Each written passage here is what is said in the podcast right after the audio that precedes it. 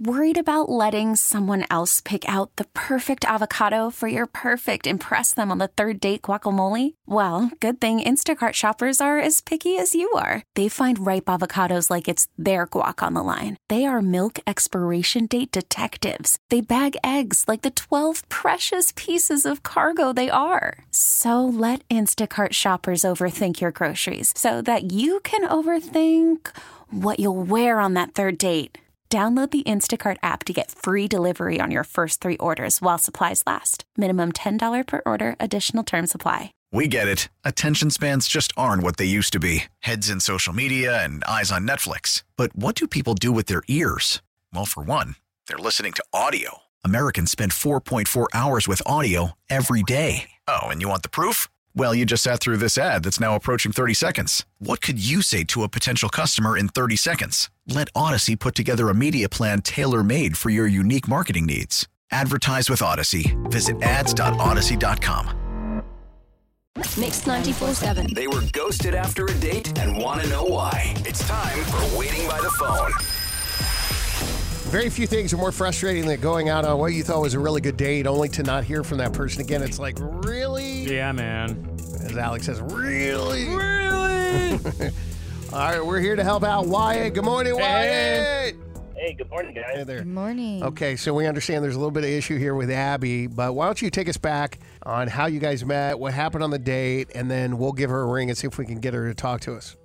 Okay, so we met on you know, a dating app, and we went out our first date, to go get dinner. I feel like that's and some drinks. I feel like that's the way to get to know somebody. Mm-hmm. Everything went really well, and you know, I kind of went in with no intentions to like, you know, hook up or anything like that. I just wanted to to get to know her. But um, we ended up. She ended up coming over to my apartment, and we spent the night together. I thought we had a really great time. All right, I see you. Hold on, that doesn't make sense.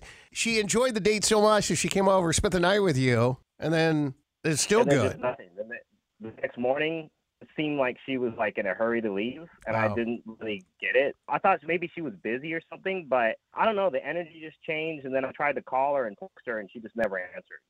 Huh. Yeah. Well, why don't we call and see if we can talk to her and figure out what it is? Wait, why you say yeah? Like you know? It- It's hap- I mean, it's happened to me back in the day. It's just like the case of like they wake up and they're guilty. They feel like, oh, I made the biggest mistake. I just want to get the hell out. Mm, regret. That's what I'm thinking. regret for what they did, or regret for what they did with you. What they did with me. All right, hang on just a second. Why? Let's call Abby.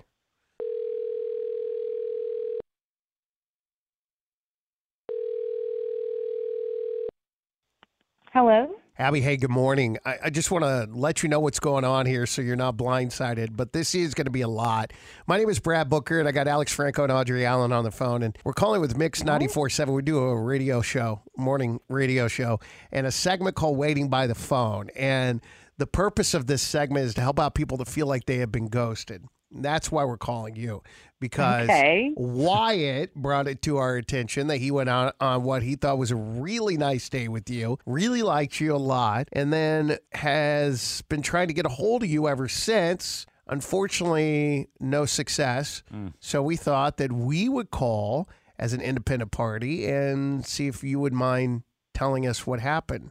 What's going on? What's your I side of the story? Okay. Well, I feel like actually this is good because I think other people will understand, especially other girls. Like I'm not trying to like sound dramatic, but I think girls will understand it better than guys could. He he seemed very normal and stuff on our date. Mhm. I was actually super attracted to him to the point that I even agreed to go home with him. Very good looking guy, you know. And I normally don't do that. Um when we got to his apartment, he had given me a tour and when we got to his bedroom, it turned out that he had a a pet snake. Uh, Ugh. And the snake's cage is even in his bedroom. In his bedroom? Mm-hmm. Ugh. Yeah, I'm getting like itchy just remembering it because I don't think I could handle if the snake was anywhere.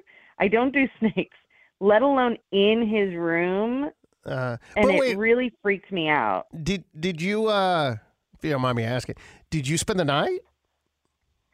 I did. I had a few drinks though, in my defense, Okay. but I got to be honest, I didn't sleep. Like, even being, I'm going to say fairly drunk, Mm-hmm. it's all that I could think about. Like, I was so scared and paranoid at, that the snake was going to get out of the cage. Like, I did not take my eye off of that cage. And for me, that was like terrifying. Okay. Like it was not a fun time. The next day when I like sobered up and had a clear mind, like I just knew like I couldn't do this again. Like I couldn't be with someone who owned a snake. Like it's just not my type of guy or my type of person really. Like I just I don't do snakes. I feel like that's kind of petty, you know, like that's not really fair to me. It's perfectly safe. He's not going to get out. Like, mm. there's no way he's going to get out. I hear that, but I think what Abby is trying to say, and correct me if I'm wrong, is that a snake owner is not the kind of person that you're attracted to. No, because I do not want to become a snake owner. So that's Oh. just not for me. Like I I don't want it in my house. It's bad enough that I have them outside of my house. For real. I do not want them Right. in my house.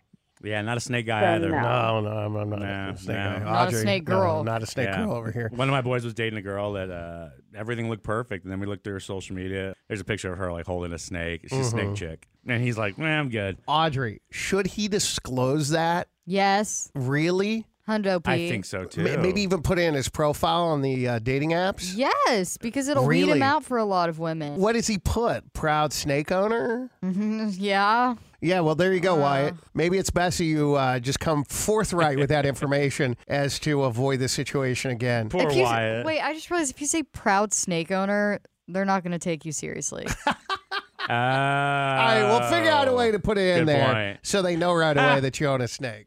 Yeah, I mean, honestly, I think I'm going to take that advice because, like, I never would have dreamed that this would have been a problem. Yeah. So, What know. about snake I'd dad? put it out there. Snake oh my god. dad. That's even worse. Snake Daddy. Snake daddy? Maybe not that. That- That's Drake. We get it. Attention spans just aren't what they used to be heads in social media and eyes on Netflix. But what do people do with their ears? Well, for one, they're listening to audio. Americans spend 4.4 hours with audio every day. Oh, and you want the proof? Well, you just sat through this ad that's now approaching 30 seconds. What could you say to a potential customer in 30 seconds? Let Audacy put together a media plan tailor made for your unique marketing needs. Advertise with Audacy. Visit ads.audacy.com.